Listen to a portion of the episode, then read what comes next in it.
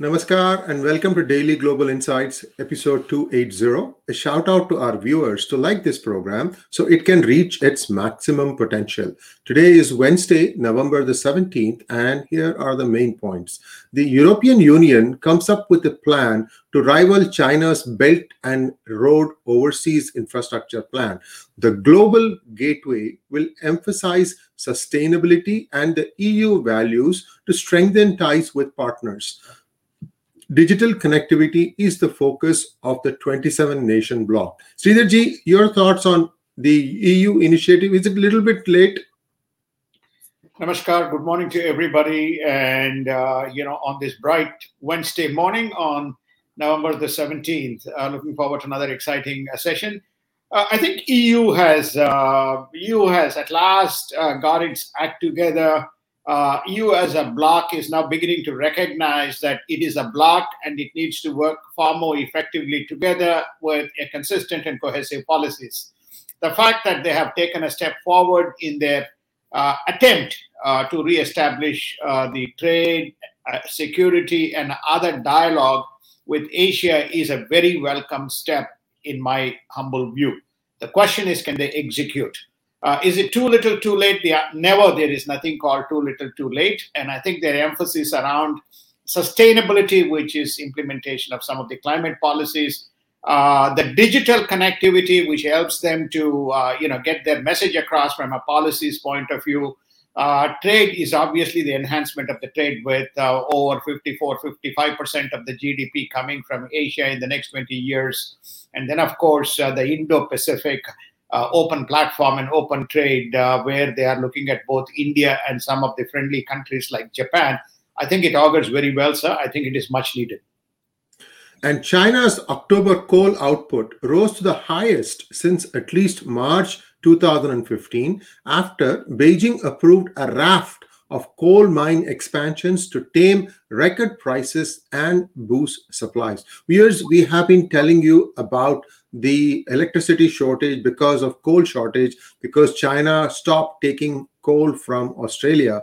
Uh, even though they may be starting this, there's going to be a lag before it actually reaches um, the common man. Sridharji, this is how I see it. Um, do you think that China has gotten out of its power problem? No, I think the, the, that essentially are two significant messages from here. One, uh, this message is coming out uh, just after the COP's 26 summit in Glasgow, right? Where India was branded the uh, the garland that it was the one which was uh, playing hard on the coal policy, okay? But behind the back, it was China which was egging on and pushing. In fact, I tweeted once, which is to say, at least a couple of publications calling them hey, you know, eh, do you have different news sources? And is it not China which is actively behind this coal? And lo and behold, a couple of days later, you have this announcement that is coming. In other words, as you rightly pointed out, Sri Ayarji, China has no other way other than using coal as powering not only its manufacturing, but powering its households. We covered this in DGI, their southern expansion around the Siberian desert, where uh, they want to use this coal supplied from Russia, not only to uh, have the southern provinces, but also to have uh, you know, the Russian uh, Siberian uh, households or whatever the infrastructure that is there to power. So I think that what you are saying is very true.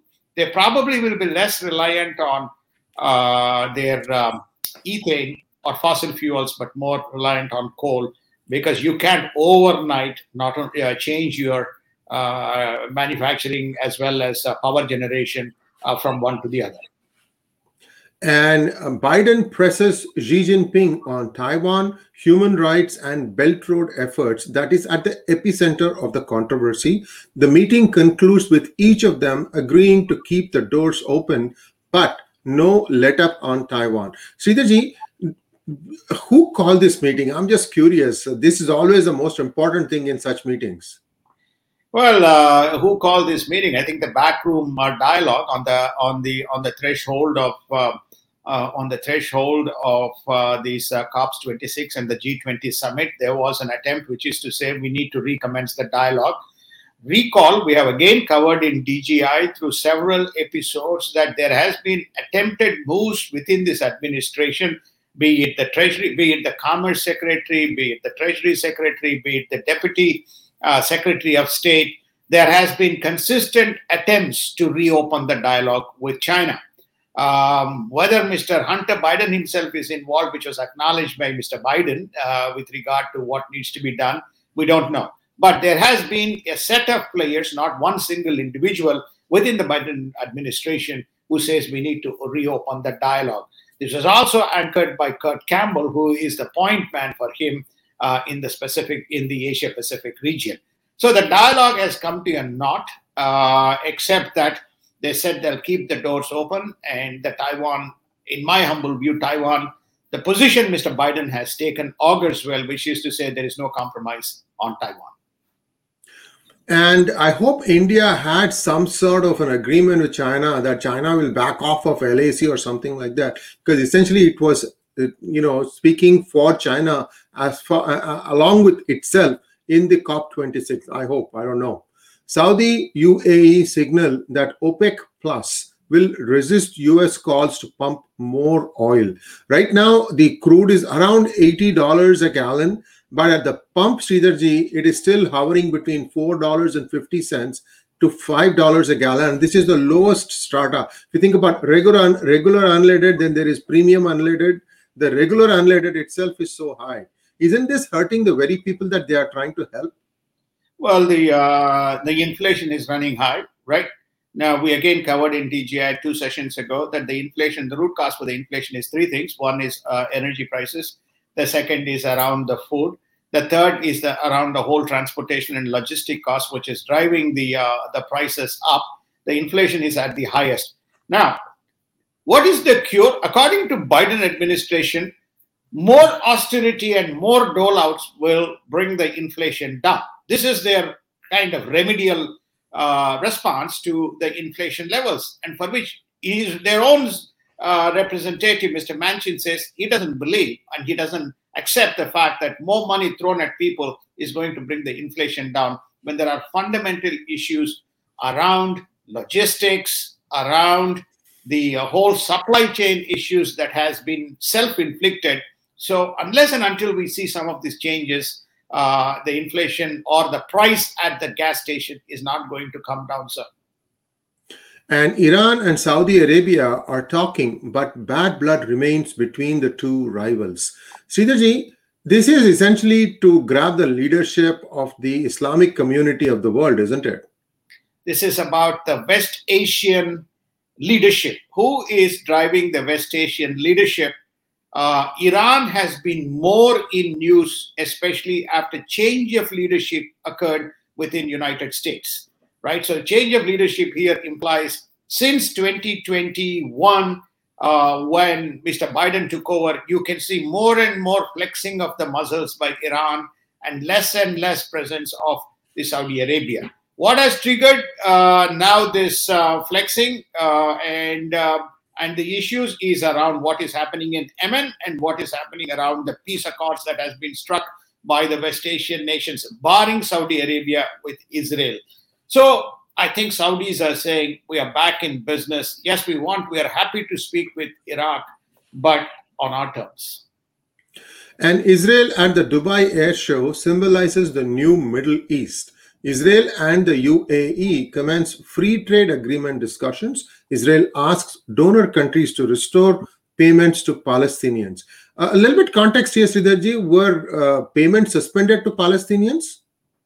Well, I think that the payments have been suspended uh, during uh, during that period of uh, the Trump administration. Uh, if you recall, it was resumed after Biden came came back to power.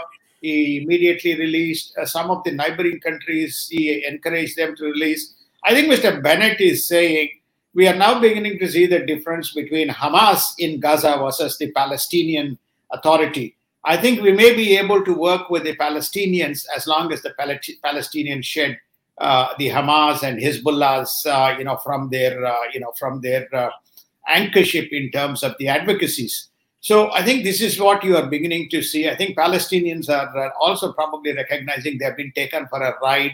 Uh, remember, a lot of Palestinians work in, uh, you know, uh, in, in Israel. Um, so I think that this, to me, this is a, probably a positive step from the Israeli side as well, sir. And Naftali Bennett is unhappy with the United States' overtures to Iran on nuclear talk resumptions and avoids contact with the negotiators. So, Sridharji, um, Naftali Bennett has been uh, sort of under the radar for a bit, but now he's beginning to starting uh, beginning to speak up, isn't it? He's beginning to slowly speak up, um, and he's asserting his right. And he tried to uh, make a soft approach and a rapprochement approach, which is namely to say, look, I've become the prime minister. I want to work with the world. I want to work with the nations. And but at the same time, we cannot compromise on the sovereignty and the security of the state of Israel. Uh, the fact that he is uh, doing the West Asia deal, I mean, the, the, trade negotiations and trade partnerships with the West Asian countries, while at the same time he is trying to be conciliatory to uh, the Palestine uh, cause, or the uh, the economic need, he has been very very very clear in terms of punishing those who are trying to hurt, be it in Syria, be it in Lebanon, be it in uh Iraq, uh, be it from any of these uh, resurgent groups operating from outside outside Iran. So therefore, the story is that. He is, and then he's very, very clear. He is at displeasure with with the Iranian nuclear deal, especially when they are almost close to you know full enrichment and uh, to a nuclear weapon. And then um, Naftali has said there's no point in talking to them. They have not complied with any of the conditions, and you are saying you know let's talk. A request to all our viewers to like this video to help it go viral. And it looks like there is a lag when the video comes live on YouTube. Uh, the first few seconds are being missed out. We apologize for that. It used to be quite quick. I think that some change has happened. We will hunt it down and we'll fix it. But please do like this video as we go on to the next news item, which is in United Kingdom. Three terror arrests after the deadly hospital blast. Till now, they have not said who these people are. They have not been identified. Sridharji, this is an ongoing problem. Why can't somebody say that this is the person responsible, this is the person's name? Well, uh, Mr. Boris Johnson uh, is slowly moving towards the wokeism. It looks like you know, once upon a time he was far more, uh, you know, transparent and uh, you know far more uh, assertive in his leadership. But now, less and less information is coming out around any of these activities, and this is a specific instance of an activity in the hospital and people have died and people have been injured and there has been arrest but without you know they don't name it because they're afraid that it may hurt the sentiments of some people. Sir but it is also hurting the lives of some other people. I, am I'm, I'm just uh, boggled. Um, nato expresses concern over troop buildup around ukraine. Eu contemplates rapid deployment force by 2025 without the help of United States. I hope they're not related. I mean, the buildup is in 2021, Sridharji. Europe is uh, a bargaining bureaucracy, sir. Everything takes a little bit of time, and uh, they woke up a bit late to uh, the Asian cost, which we covered as the first item in the DGI, the current uh, in today's program uh, now they are beginning to realize that uh, you know they are not no longer want to be on the coattails of United States. Uh, they want to uh, recognize that they are a bloc. They need to show demonstrate. They not only need to demonstrate uh, their capability and responsiveness on their own. They also must protect the nations. For example, Poland and Lithuania have called out to NATO and say, "Hey, you know we are in trouble. I'm a EU nation. You asked me to join the bloc, and we are in the bloc."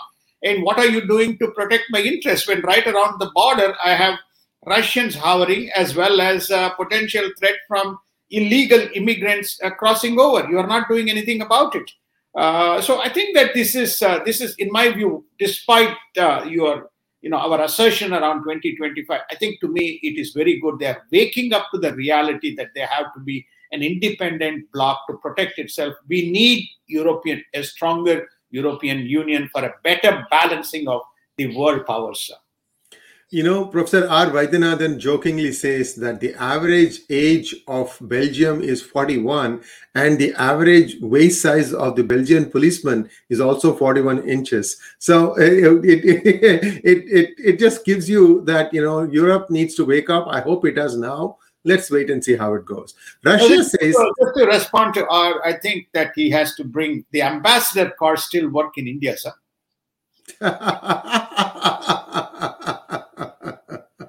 I'm sure we'll find a similar analogy for the average European male. Russia says it is ready to mediate in the Belarus immigration crisis. Did they not create it in the first place? Well, you know, I think that uh, you know Vladimir is one thing I admire about Mr. Putin is that he is a survivor. He knows how to juggle the global politics. Uh, and if you see his all his incursions and assertions are around areas of his influence and control of Russia. He is not like Mr. Xi Jinping, trying to conquer the world and interfere in every facet of the world issue. So to me, I think that uh, to me that uh, a passive power where he is protecting the right. So he's now saying Belarus and Ukraine and some of these guys in Central Asia, you know, are my old uh, republics or old countries which are part of my allied group. You know, I'm willing to intervene, and but at the same time, I may be tolerant of some of the stuff that is going on. I don't know whether he's an instigator, but he's probably was more tolerant. And rising COVID cases across Europe, currently in fourth wave, poses grave concern and possible return to restrictions. Sridharji, just to finish the thought on Be- Be- Belarus, it all started with the rigged election. And now I think the deflection from the rigged election to something else appears to be this immigrant problem. Now you also have a situation where Russia is breathing down the neck of Ukraine. So, so you see where it is now. It's all deflection politics, Sergi. Uh, geopolitics has no logic or no rationale. Why did uh, Belarus allow Tur- Turkish planes to land in Belarus with, uh, you know, droves of refugees from, uh, you know, be it Syria, be it uh, Iraq, or be it Iran, or be it Yemen? Why did it allow for in first place? Why did Belarus tolerate? Why did the Belarus national airline allow these people to come in? So there probably is this is. Uh, what you call, you know, uh, a strategic bleeding agenda, which eventually engulfs these nations. Uh, that seems to be the that seems to be the the trend. And as I say, there is no logic. They they, cre- they created the problem to create a problem, and in the process, you know, use that as a lever to achieve their objectives. what is the objective? What is the lever they are using? Main gas pipelines from Russia flows through Belarus into EU and they have enough choking points to cut that off. So they're now using that uh, as a mechanism if this follows, uh, if EU imposes more sanctions. So it requires some amount of delicate diplomacy. One of the things that I would say is, hey, you know, negotiate with Belarus, work it out, recognize them rather than trying to be uh, accept the problems and see whether you can find a way out of this. So you can solve both uh, the issue of uh, these refugees at the same time being chopped off uh, from the gas supply. And uh, your point, uh, your thoughts on the fourth wave of COVID in Europe? Well, uh, the the facts are that the the, the vaccine efficacies have proved uh, that you know is not working. That's number one. Number two is that it's probably not. you know, they let more people to come in. that's the second facet. The third is how far the fundamental issues, the issues being that I think the winter has uh, began to set in in Europe, how far uh, the winter is causing the permeation of this, whether there is a new variant that has kicked into Europe, we don't know. Just to give you some numbers, if I take a look at, we'll present it tomorrow.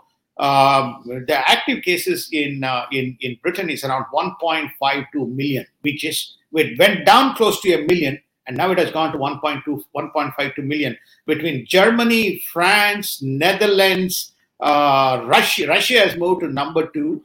Uh, between these nations uh, the cases are anywhere between 500000 or 400000 and upwards. This is just the onset of the winter uh, just on the verge of the onset of the winter. So you can imagine what this is. This is going to have a collateral consequences as we step into united states Uh, United States is around still around 9.2 million as we kind of uh, get into this show, but uh, but there's some problems looming here. And what concerns me is the efficacy of the vaccines. If both the vaccines have had, you know, the two dual vaccines have taken uh, less than 50% or 52% efficacy, as they say, lo and behold, that means we are uh, not shielded from, uh, you know, being uh, infected. And as Biden poll numbers dip, GOP hopefuls are enjoying the largest lead in 40 years, says an ABC poll. This is not a Fox News poll, this is an ABC poll. Sridharji, um, this was expected. I think people are still you know murmuring that New Jersey should have also gone to GOP, but I think the tide is turning, and it's not actually that GOP is performing better. It is the underperformance or the bad performance of the Biden administration, the way I see it, Sridharji. Uh, you, you, you've been traveling. What is your impression about how the world is perceiving the Biden administration's six months so far in the uh, presidency?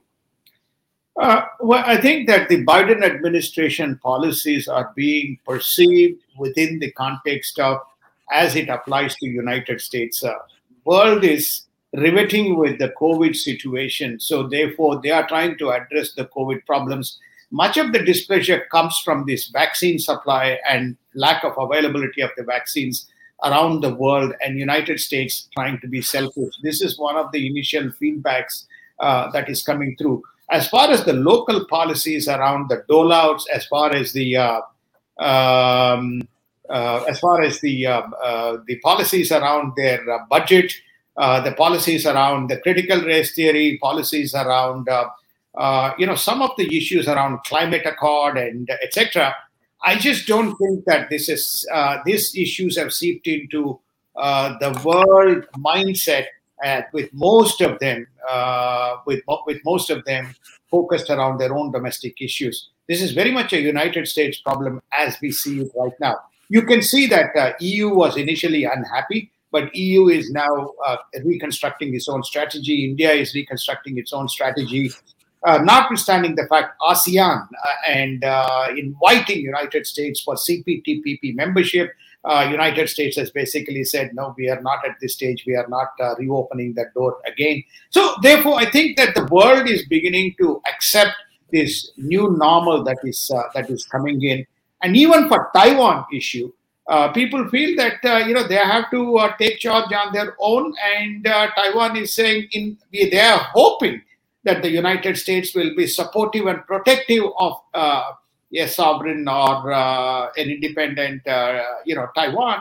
But but at the same time, they are protecting themselves. And same is the case with Japan, with increasing in their increase in their defense budget plus also their defense expansion. Sridharji, I still feel that the world can get control over this COVID virus only if it can uh, identify accurately the source of the, uh, the virus. Otherwise, I think these are all shooting in the dark. Some vaccines they claim they are effective, some they don't, and and again they use different methods to get there. Uh, I, I I I just feel like there is something that is missing. I don't know when China is going to realize this, and I don't know if it's going to be too late. So let's wait and see. This is just my two cents, sir. If you'd like to add to that, please feel free before I go to the next line item. There's only one program, that is PGurus' program, that has highlighted that the COVID can be artificially and manually simulated and dispersed. And only one program that I have seen. Okay, there's a lot of data that I have seen, uh, which speaks about uh, how this uh, virus could have spread. Any attempt to uh, investigate and find the sources and the causes have been very successfully snuffed out uh, including in United States. Republicans have been at it uh, to some extent. Uh, bipartisan Democrats have been at it, uh, but nothing has come out in terms of investigation and determining the sources and the dissemination of this virus through the ecosystem. Unless and until they get to the bottom of it, uh, we're going to continue to live with it. And what other, what also bothers me is a news item that came out in United States yesterday, which is to say in one of the centers, the vaccines that were injected for the age group two to five uh, had the wrong dosage. So, oh people yeah, people don't realize that once you take, once you are given, that's it. It is in your system. Uh, and many of the vaccines have not been, uh, you know, have been done as an emergency approval uh, to combat the disease because you need something to combat it rather than nothing. Uh, but these are all some of the issues which remain still remain in the periphery. I believe we are between six to nine months away from really getting a handle on this issue. We have to get past this winter uh, in Europe and United States. Uh, you, we already saw the effects of it in Asia, which much of the Asian economy is impacted. Before we can get to some kind of a reality on, you know, how exactly we're going to deal with it. And Senator Ted Cruz says that Biden's spending plan will drive inflation further and will be cruel to Americans. On the contrary, Biden says the CBO, the Congressional Budget Office, has no ability to assess his build back better plan. This is this is nonsense from Biden. How can he say that? CBO is the is a bipartisan. I mean, they are just a government arm, and they know how to you know weigh how much money is in the system. They know M1, M2, M2, M3. How can he say that this has got no ability to assess? I'm, I'm just getting a little, you know, if, if you want to rebut something, you have to rebut with data. And I see the data part lacking in Biden's stance, sir.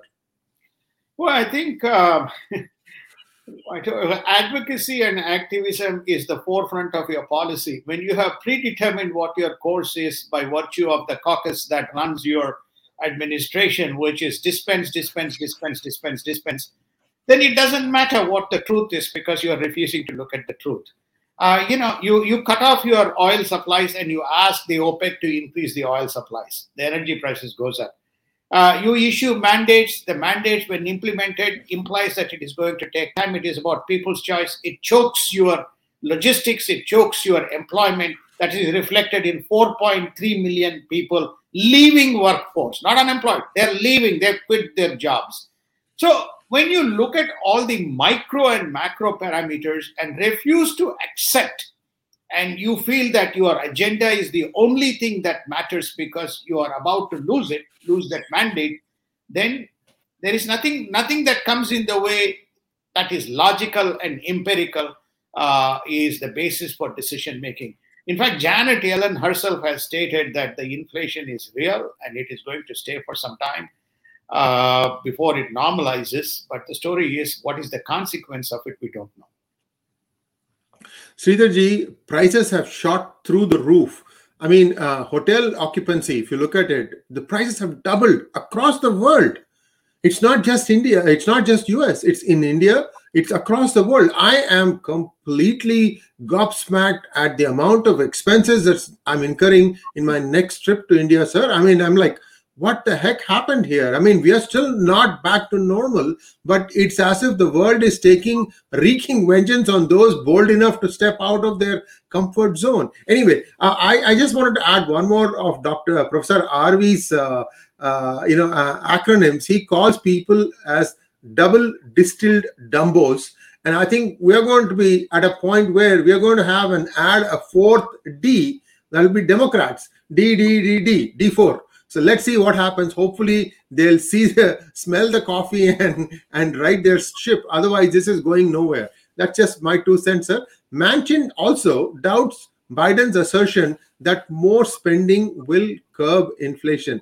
It flies against in the face of you know what has been observed for what Keynesian economics uh, economics has been around for hundred years, close to.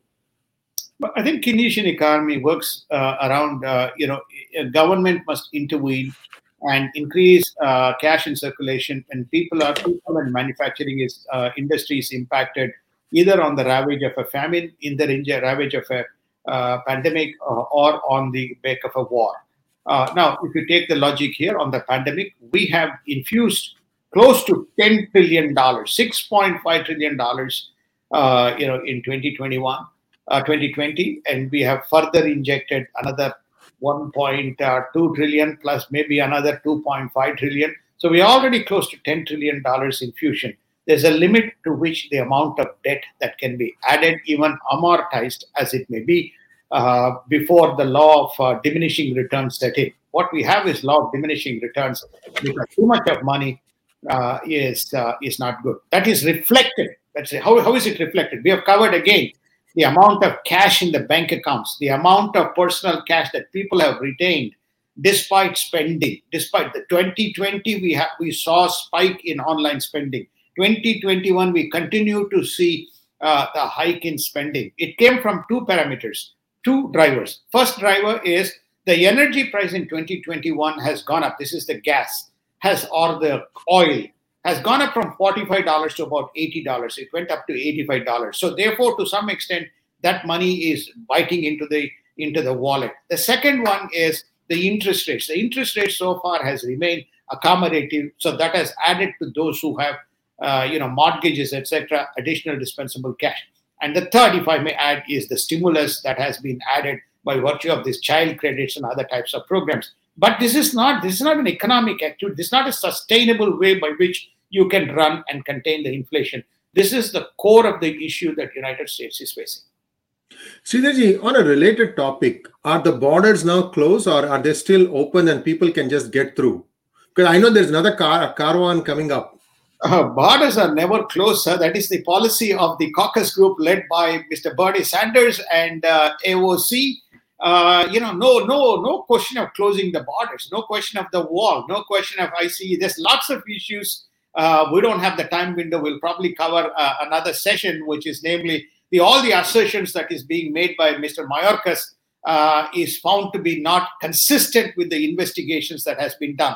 Now the House is asking for uh, this guy to come back and you know represent the House and Senate. Both are asking him to present himself. Now forget that point we are now talking about DOJ paying reparations for those illegal refugees uh, who were left, uh, you know, who felt the stay in Mexico policy impact being left behind. Reparations. Taxpayers are going to pay money because, you know, well, well, uh, well-intended uh, legal advocates here, uh, you know, file litigation, and then the government is forced to pay. So again, taxpayers have to pay for these things. So there's no logic or rationality when you look at all these. Um, these questions and the, the economic outlays that is being set aside for non-economic activity and there's definitely a consequence as a result of this Senator Tom Cotton says that the rise in gas prices is the intended consequences of Joe Biden energy policy and not some accident. I completely agree with him on this point. Um, Sridharji, we have been saying, belaboring this over and over again, at the risk of making the viewers bored, let's just, you know, give me a couple of lines and then we'll go on to the next uh, uh, line item, sir. Well, I think that uh, this whole fundamental belief, I think you touched on this with regard to China, which is namely if they continue to go an alternate route and source coal and reignite and uh, do the excavation and exploration of new mines, there is a time delay between the time they complete this process and the coal becomes available for uh, the thermal power stations and then the power reaching manufacturing and retail. I think you made that point.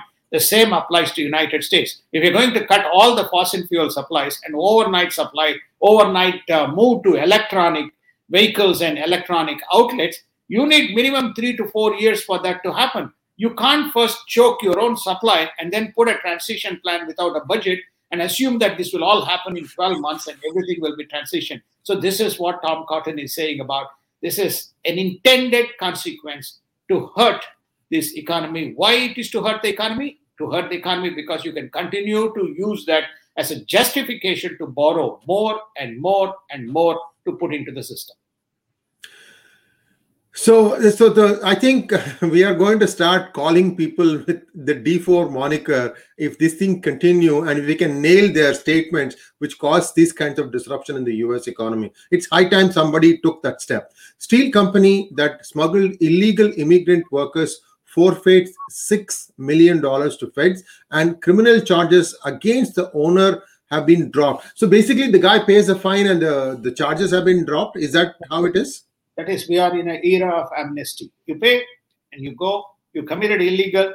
Maybe next time you do more and you get away. He brought in cheap labor prices. The government was tolerant. There are plenty of supply.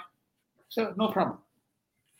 Sir, uh, on on a on a related topic, I think two or three uh, DGIs ago, we talked about the United States DOJ sending out notices to people who have come in illegally to appear in front of a judge or something to that effect. But many of them are moving, and where are they going to register? Sir, illegals are not going to go and register in front of any place. The only place you can catch them is when they are coming in. It's a good news item, sir it's a good news item uh, to do your PR. That's it. I mean, do you do you think Democrats? Do you think that people are dumbos? I mean, th- th- this kind of news. Do you think people aren't aren't going to challenge you? And and you continue to do this thing. I, I don't know. I mean, this is just putting mud on one's own head. Is how I see it. Worker shortages drive companies to boost benefits amid holiday hires, with positions starting at sixteen dollars and 75 cents per hour. In fact, if you watch any YouTube show today, Amazon is adding advertising at the top of their speed. I mean, like they, they every second ad I see is Amazon touting that they are starting at 15 and they're going up. I mean, great that you are doing that, but the point here is that you know many people who should be working are not working and that is the point that needs to happen because these people have experience have having worked in those jobs. That is something that cannot be replicated like a switch like the the biden administration thought. I, am sorry uh, um, viewers I'm, I'm getting a little you know exasperated here because knowingly doing the same thing over and over and hoping for a different result is the definition of insanity. Sridharji, your thoughts I think I, I, I, would say that this is an internal battle between the progressive caucus versus the moderate Democrats. The moderate Democrats or the traditional Democrats will not engage in such policies, sir. Okay, they have never done that. But the progressive group, the progressive caucus, is what is driving some of this, what you call illogical decisions that is going on within the administration. They seem to be holding the sway. They seem to be holding the power block it's frightening to assume that if they completely take over the Democratic Party, what is in store for United States? So I won't blame the Democratic Party per se, but I would say point fingers at this progressive group, which has no iota of economics in their mindset or DNA, and unfortunately they hold the sway uh, and driving some of the things around the Biden policies. And the Modi government is going to decide on a 21,000 crore Predator drone deal with the United States. This has been in discussions, and at the peak of the Ladakh crisis, two drones were leased from the United States. I think this was a time when Mike Pompeo was still the Secretary of State, if I remember correctly. And, and I think there were some discussions. Was a phone call from Vice President Kamala Harris to um, the um, Minister Nitin Gadkari also in, in connection with this, Sridharji. What's the latest on this? Well, I think that uh, I don't know all the specific insights that you are uh, alluding to, but I do know that the drones have become a very important. Uh, Mike Pompeo clearly led the effort in making those drones available. Uh, and Mike Pompeo even stood in India and made the statement we know what China is doing in the Ladakh region. Um, if you remember the uh, the BEX deal, which is bilateral exchange of communication services deal that was initiated and struck, which is to offer the satellite imagery to Indian armed forces uh, as a mechanism. Now, of course, India has its own satellites which can cover the region uh, under cloud or without cloud cover as to what is happening. Uh, and then these drones clearly help in the surveillance. So I think on the back of that, they have they've recognized with increased build-up and increased infrastructure being developed by China, the uh, drones were an imperative, and it looks like India is going to get it as a continuation. At least between defense to defense between India and United States, things seems to be moving forward. And of course, the defense lobby is very powerful in the United States. They need the money because to reboot the economic economic system, and India is a big buyer. And and viewers, uh, there's a bit of more of the perspective of the drone strategy that China and uh, through Pakistan and Turkey is uh, adopting now. And there is a about a seven minute video that I taped yesterday about why India has increased the reach of the border security force from 15 kilometers to 50 50 kilometers do watch that one for getting a little bit more perspective drones are going to be the next generation uh, you know, eyes and ears as well as your fighting uh, front line of offense, in my opinion. Let's wait and see how this plays out.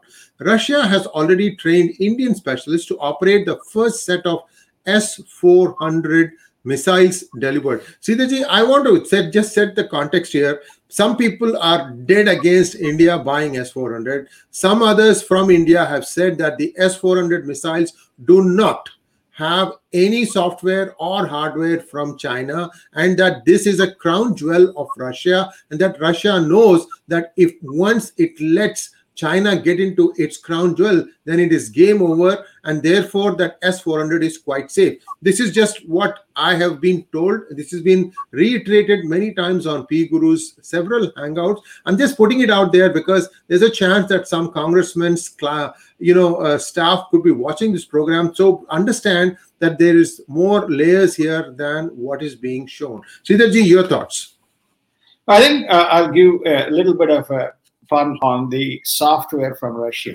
Okay, I uh, graduated from IIT uh, Bombay, uh, and uh, there we had Russian computers. Uh, you know, I'm talking about going, you know, 45 years, uh, called EC 1030 or EC series. We had firstly there was the software was in Russian. None of us could kind of understand but India was competent enough, and from compilers to assemblers to the software, India wrote and they made this bloody EC series computers work, and lots of things have been done.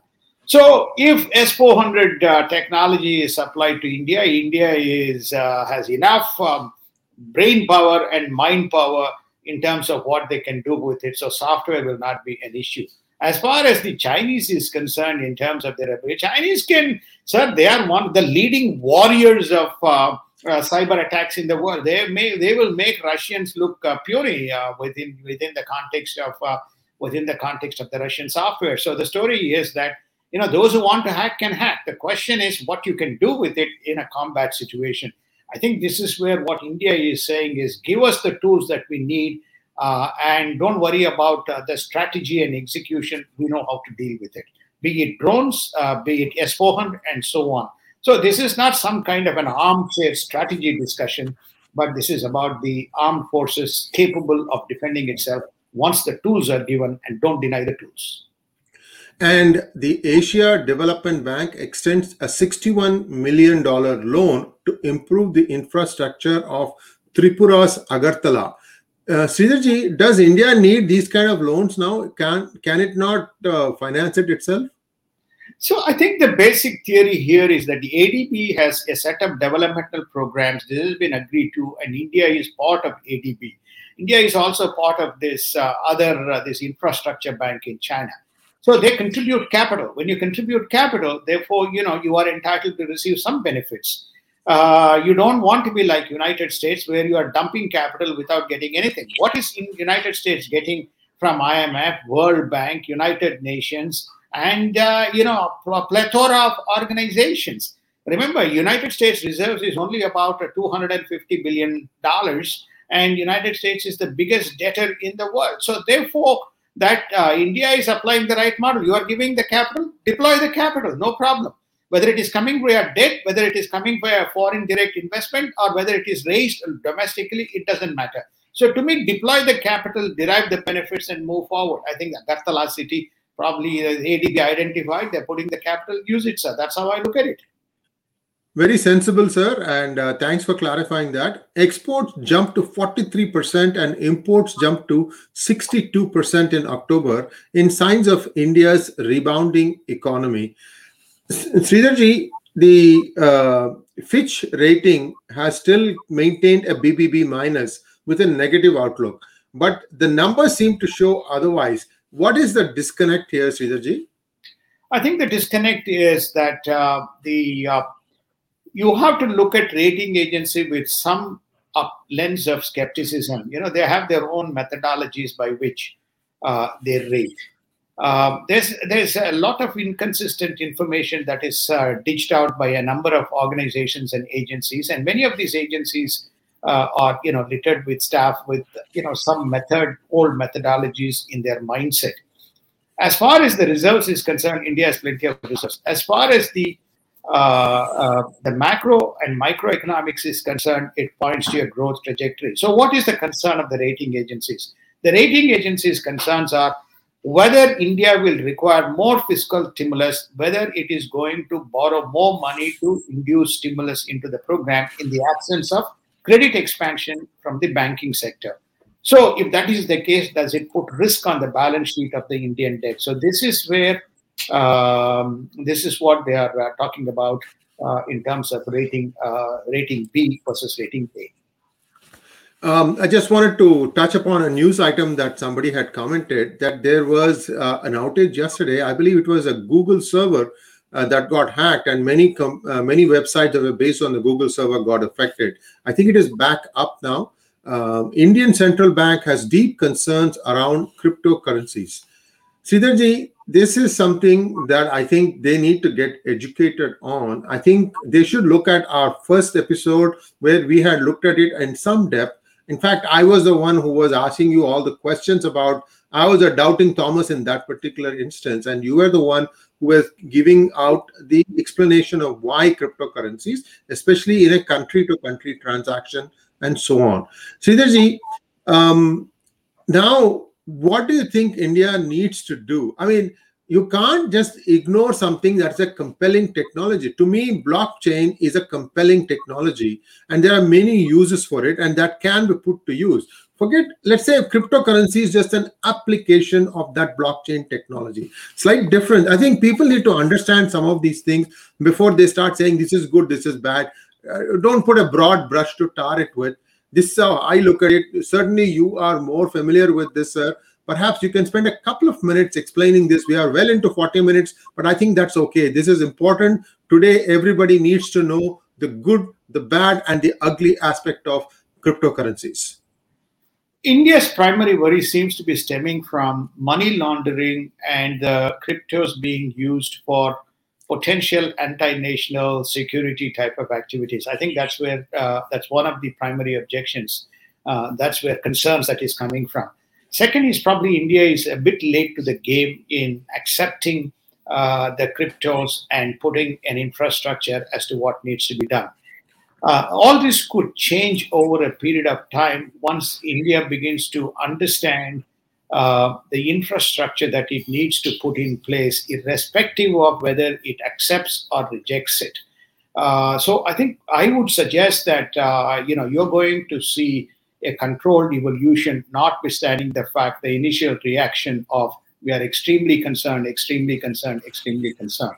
Um, remember, the uh, crypto today is not around the world is not recognized for business transactions.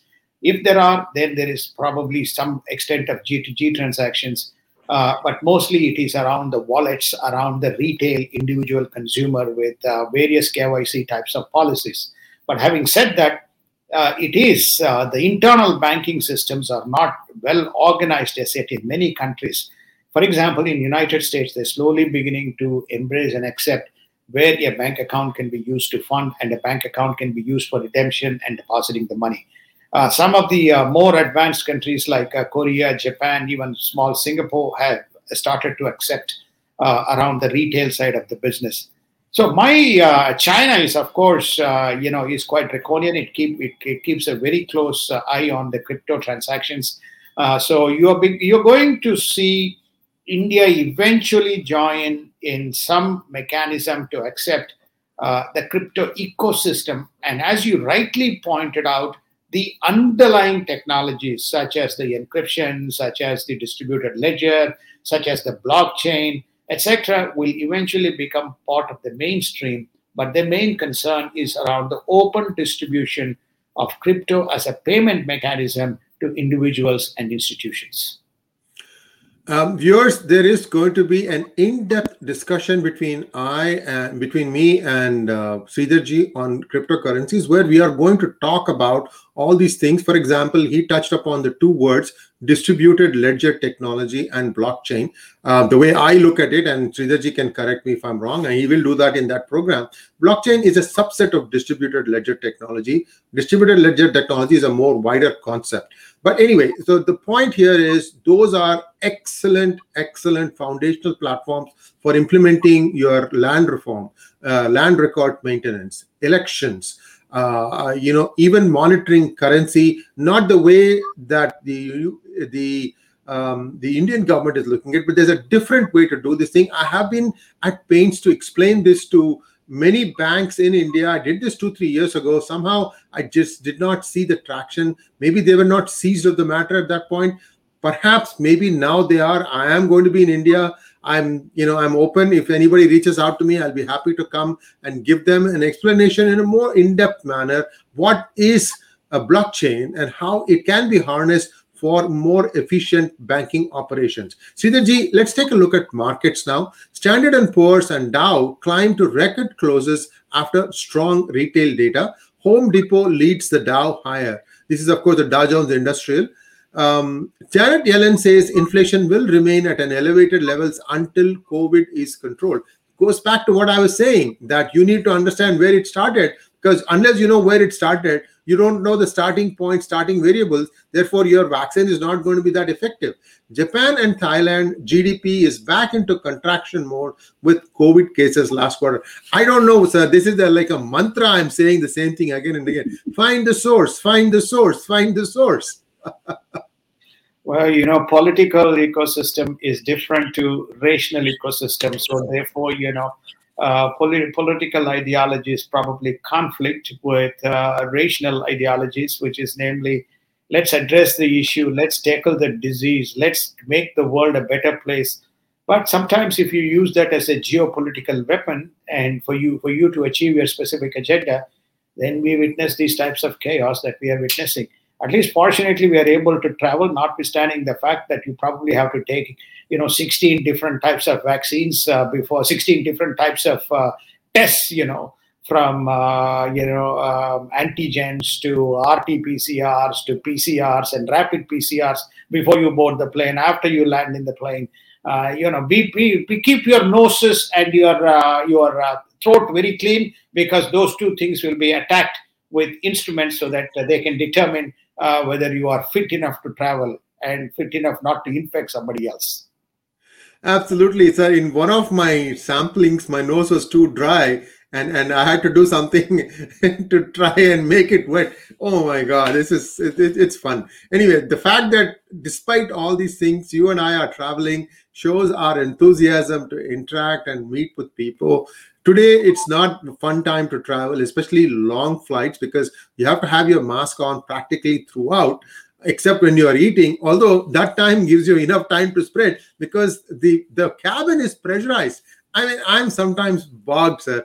Once you are in with a negative then why don't you just let people be without mask? Anyway they have to take their masks off to eat and the, the air is getting recirculated anyway. So uh, this is just my two thing two cents viewers, we took a little bit longer today, but I think we have covered a rich amount of data. Sridharji, uh, thank you so much. And I apologize for not doing it yesterday. We had some technical difficulties. Also, we have today seen some technical difficulty as far as YouTube is concerned, and we will address that right away. Thank you once again, Sridharji. We'll be back tomorrow, same time, same place with more DGI. Please do as soon as the program starts, click on the like button. Please help us achieve our goal. We want to get to a much higher uh, zone in terms of views of DGI. We are diligent with our data. We don't want to, you know, take sides in this, and we want to make sure that you, the viewer, gets the truth. Thank you very much, and see you again tomorrow. Namaskar. Thank you. Namaskar. Have a wonderful day, wonderful evening, and uh, we'll be back tomorrow. You know, to continue with this you know wonderful uh, you know navigation around the world. Thank you sir